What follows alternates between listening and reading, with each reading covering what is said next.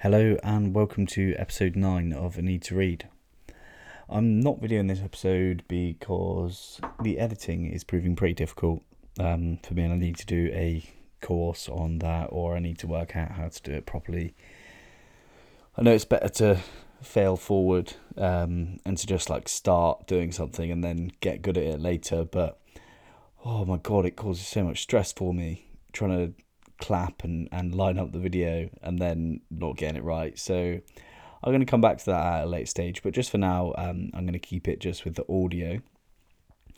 Makes me feel a little bit more relaxed as well, which hopefully you can hear in my voice. Um, unlike the last week's where I was probably worried about what my hair was looking like on camera and stuff like that. It's a bit nicer just to sit here and not think about that. Anyway, starting with the episode today, because I read two books this week. Uh, like I said, I was going to do the fiction in the evening just before bed and non-fiction in the morning and in the daytimes. So I read two books this week. Uh, one was Amsterdam by Ian McEwan. The other book was Notes on a Nervous Planet by Matt Haig.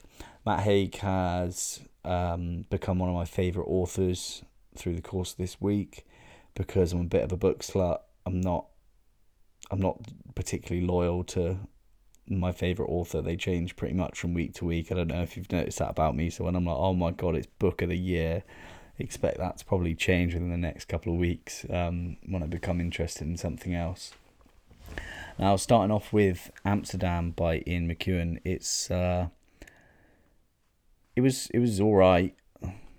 That's really much as far as it goes for the book. There was no standout quotes um, in the book because obviously it's it's it's fiction, so it's not like it's giving you a load of lessons for life or anything like that, like like all the non-fiction books do.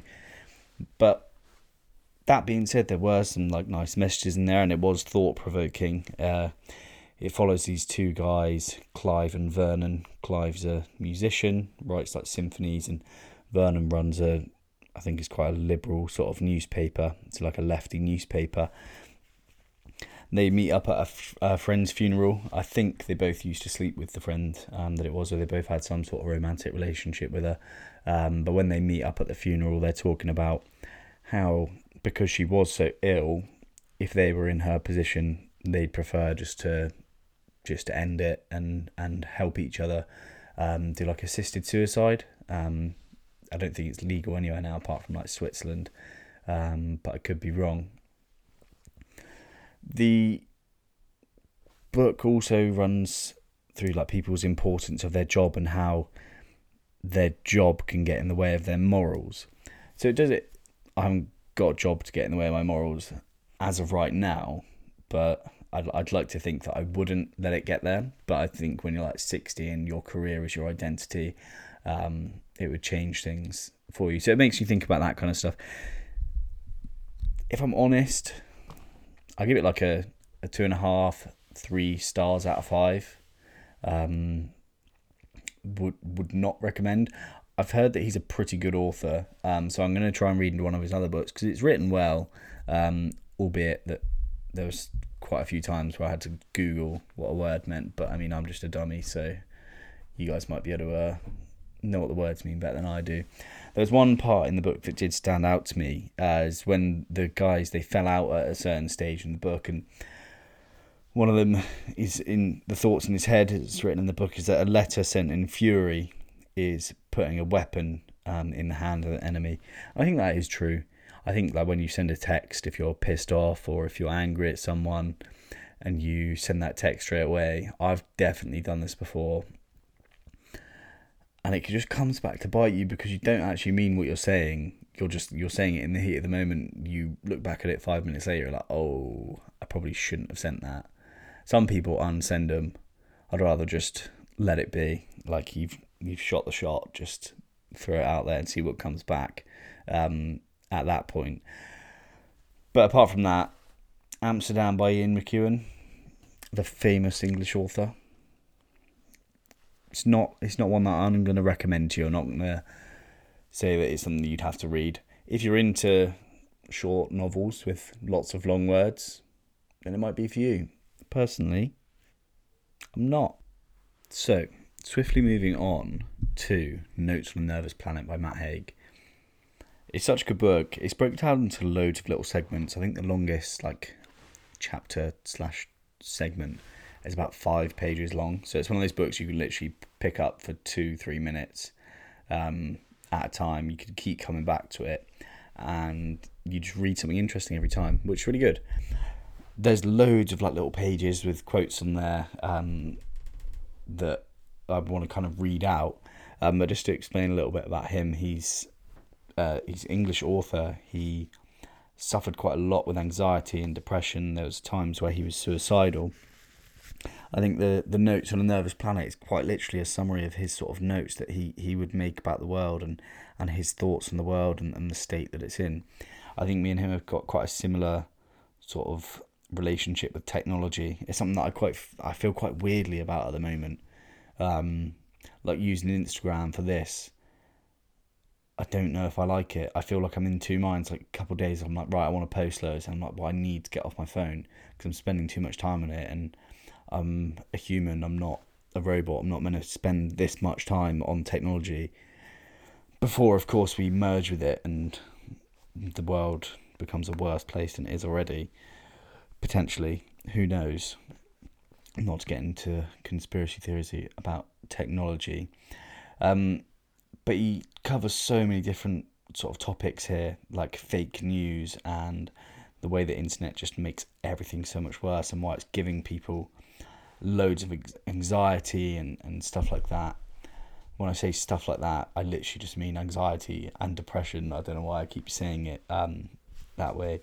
There was one part in the book where he says it's an ode to social media. It's like a, I, I don't know if it's a poem or not, but he says, uh, when anger trawls the internet looking for a hook, it's time to disconnect and go and read a book. That's relevant because I want you all to start reading books, and I think it is a poem. I just wanted to read it out because no one's ever made me recite a poem. I wasn't that guy when I was in school, so now's my opportunity to do so. There's a lot about sort of us being people as opposed to sort of being our nationalities first. So he has um, one of the segments is imagine. So imagine if we had the day where we were called human beings, not nationalities first, not by the sort of religion that they follow. So no one's British, no one's American, they're just a human being. Um, so we're all sort of equal, which is is pretty true, if you ask me. So there's other parts in the book we talked about sort of societal norms and men crying. Now I'm a crier, I mean, I haven't, I haven't cried for a bit. I don't think. I Can't remember the last time I cried. Oh, it's when I read um, "This Is Gonna Hurt" and I finished that. That was sad. I definitely had a little cry then. Um, but he, he talks about like societal norms. I hate societal norms. I hate the way that people try and force women to act in a certain way and men to act in a certain way. Um, I guess I don't know if I'm relatively feminine for a straight man. Am I? You can you can tell me that. Um, I feel like I'm I'm a little bit more feminine than your average guy. Um, so I'm all for breaking down societal norms, get all the men crying. We could all have a group cry. That'd be sick. Um, I actually wouldn't because I hate crying in front of people. I've still got that thing where I just don't like don't like people seeing it, even though it's completely natural. He's like in the book. He says like women cry, men cry, everyone cries. Everyone's got tear ducts. Everyone has the ability to do so. It's just that one gender is seen as like shouldn't cry, and the other one is seen as the criers, which, if you ask me, I think is complete bullshit, and we need to change it. So, I'm not saying start crying more, but definitely be more open to it. So, I don't have to feel as bad when I cry. that goes for everyone. Everyone just have a little cry now and then. Following on quite nicely from that, he, he has one of his things as a side note on stigma. This is what I love about it. This book. You quite literally just follow his like pattern of thought throughout it. It's if everyone sort of leads on to the next. Um, I'm going to read you a bit of a passage um, from here. So the side note on stigma says we aren't encouraged to talk about our mental health until we are mentally ill, as if we have to fake being in 100% full health. stress simply isn't taken seriously enough, or is it taken so seriously that people are ashamed of talking about their bad mental health days? Either way, this leads to more people becoming not just stressed, but ill. And when we become ill and might not talk about it, we encounter a new stigma. So they're saying that like too often um, we view mental illness like a product of the person um, in a way that we don't with other sort of illnesses, as if it's kind of like their fault. And once again, bullshit. Um, it just happens.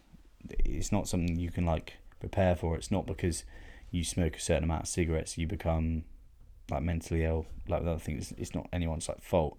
There's obviously things people can do to help with anxiety and depression, but you never really talk about them until you've got anxiety and depression. That's when you start sort of trying to do do things. He also talks about suicide um, as if suicide sort of like still a crime. People committing suicide, whereas he prefers to say it as like death by suicide. I thought that was quite an interesting point um, because if someone kills themselves you you say that they've committed suicide as if they've like committed murder.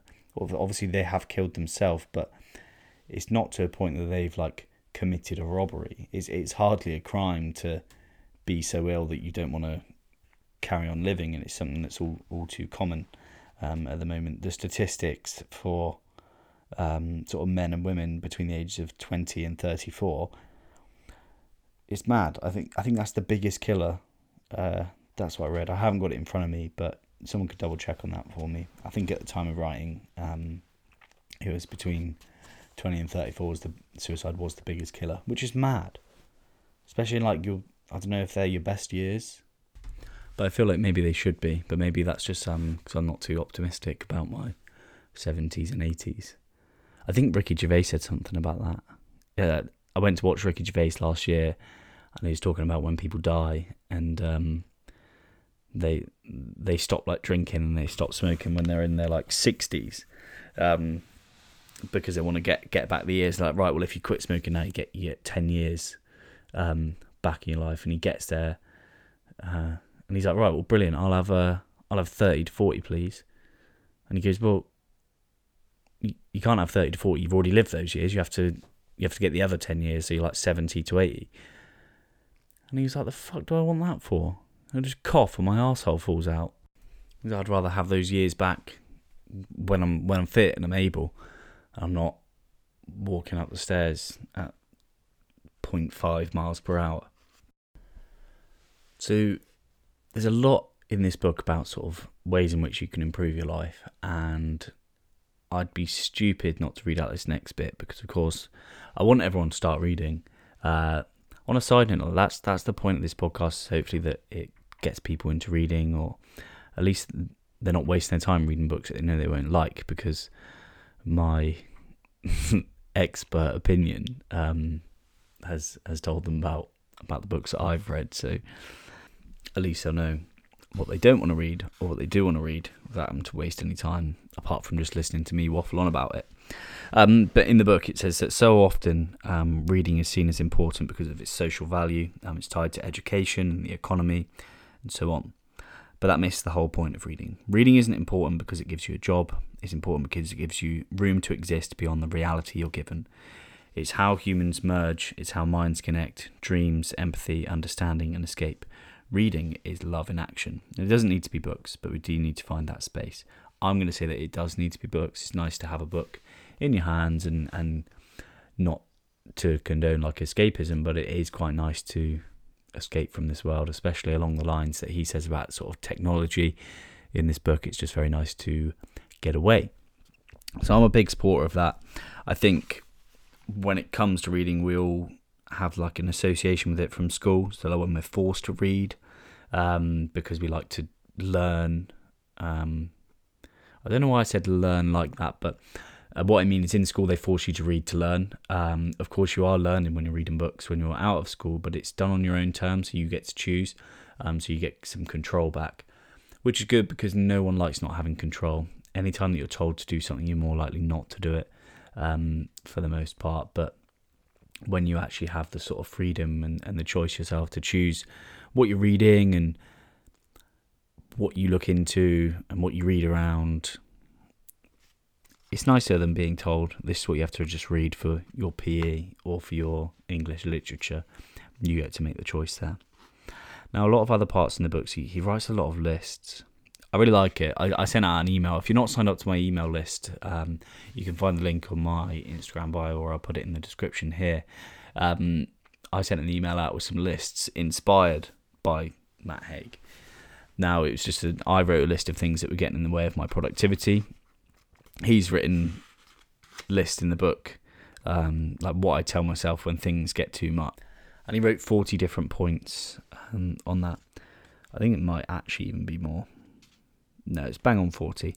So I, I, I wrote an email and I did, I think it was like 23 things that are getting in the way of my productivity at the moment. One of the main things is probably big bags of chocolate buttons. I keep hitting my shin on my bed every day. That annoys me. My semi commitment slash pathetic commitment to learning Spanish. I think about that far too often, um, which gets in the way of my productivity. Maltesers. Thinking that I'm doing enough when I've like just walked the dog by like 9 a.m. I'm like, oh, you deserve a break, Ed. You've had a long morning. Um, and just stuff like that. Just the bullshit that I tell myself. So I just wrote that all that down in the email. So if you want to get emails like that, I'll put a link in the description and you can sign up to emails. I'll be doing more because I've been a bit lazy recently and let it kind of slip. Now, to summarize, essentially, Notes on a Nervous Planet, of course, being the good little book haul that I am, I'm going to say it's one of my favourite books of the year so far. I think the way that it's written is engaging. It keeps you sucked in. There's loads and loads of quotes. I could have sat here all day. I could have read you the whole book if I was reading out my favourite bits. Um, but nobody's got time for that. We're almost at 20 minutes now, and I've only they're only two short books. Um, so I definitely get notes on Nervous Planet if you're if you've ever experienced anxiety or depression, or you just want to sort of um, read quite a funny, sort of witty, well written book. Um, about the world that we live in and one man's opinion on how it how it could be made better or what he thinks is wrong with it. I've bought some books this week that I'm I'm going to be getting into soon, and I'm going to start um, putting it up to putting up to you, the people, um, what I read and what I review next. The books that I've ordered recently that I'm pretty excited to read. One is the Tao of Pooh, not Winnie the Pooh, the little the little bear um, the principles of Taoism, which is like a philosophy um, demonstrated by Winnie the Pooh. So I'm pretty excited to read that. One's on attachment types, one's how to be right, and then reaching down the rabbit hole is another book that I've bought. So extraordinary journeys into the human brain. So these are all pretty interesting books that I'm looking forward to picking apart and picking out some good things and letting you know if it's worth having a read. The book that I'm reading this week coming up is I Am Pilgrim. It's a pretty thick novel, and when I say thick, I mean like T H I C C C. It's like 800 pages. I haven't read a book that big ever. It's my biggest ever. So there you go. Um, I'm not going to read a non-fiction book this week, or I might, um, but that's going to take up quite a bit of my time, I imagine. But obviously, I will leave you on the Stoic thought of the week, which of course comes from the Daily Stoic by Ryan Holiday. So if you're liking that feature, you can get your own copy um, and read through it. It's just a nice passage, sort of each day that you read through. Now, the one this week is titled Steady Your Impulses. It's by Marcus Aurelius, comes from Meditations, and that's a book that I'm very, very, very slowly sort of making my way through at the moment. But he says, don't be bounced around, but submit every impulse into the claims of justice and protect your clear conviction in every appearance. Now, what does that mean? Well, so think of the manic people in your life, uh, not the ones suffering from an unfortunate disorder, but the ones whose lives and choices are in disorder. Everything in soaring highs or crushing lows, the day is either amazing or awful. Aren't those people exhausting? Uh, don't you wish they just had a filter through which they could just test the good impulses versus the bad ones. There is such a filter justice, reason, philosophy. If there's a central message of a Stoic thought, it's this Impulses of all kinds are going to come, and your work is going to control them, like bringing a dog to the heel. To put more simply, it's just think before you act, and just ask yourself who is in control here, and what principles are guiding me. So, before you have those impulses to mm, going back to what I said about the text, send like a nasty text or something like that. Just check in with yourself. Ask yourself if you're the one that's in control here. If you're letting your emotion, emotions, emotions what's like a paint. No, your emotions uh, run away with you. So that's the end of that episode. Thank you for listening in. Obviously, if you want to find us on Instagram, we're at a need to read. On Facebook, it's at a need to read. When I say two there, I mean the number two, um, not the word two. But yeah, that's where you can find me. Um, obviously, if you want to keep up with what I'm reading without having to wait for the podcast, I'm on Goodreads. Um, you can see all the books that I've read recently or the ones that I want to read. Um, you can start your own sort of reading challenge on there. I did do a post this week on Instagram about the amount of books I've read so far this year. So I'm on 22 now or 21. At the start of the year, I wrote down a goal of reading 24 books, um, starting with just 15 minutes a day. Um, so if you want to set your own goal, I suggest to start small and then you can smash it and then you feel good about yourself. But that's the note that I'm going to leave you on. So I hope you all have a good weekend, good week, and I'll see you through the podcast microphone soon. Bye.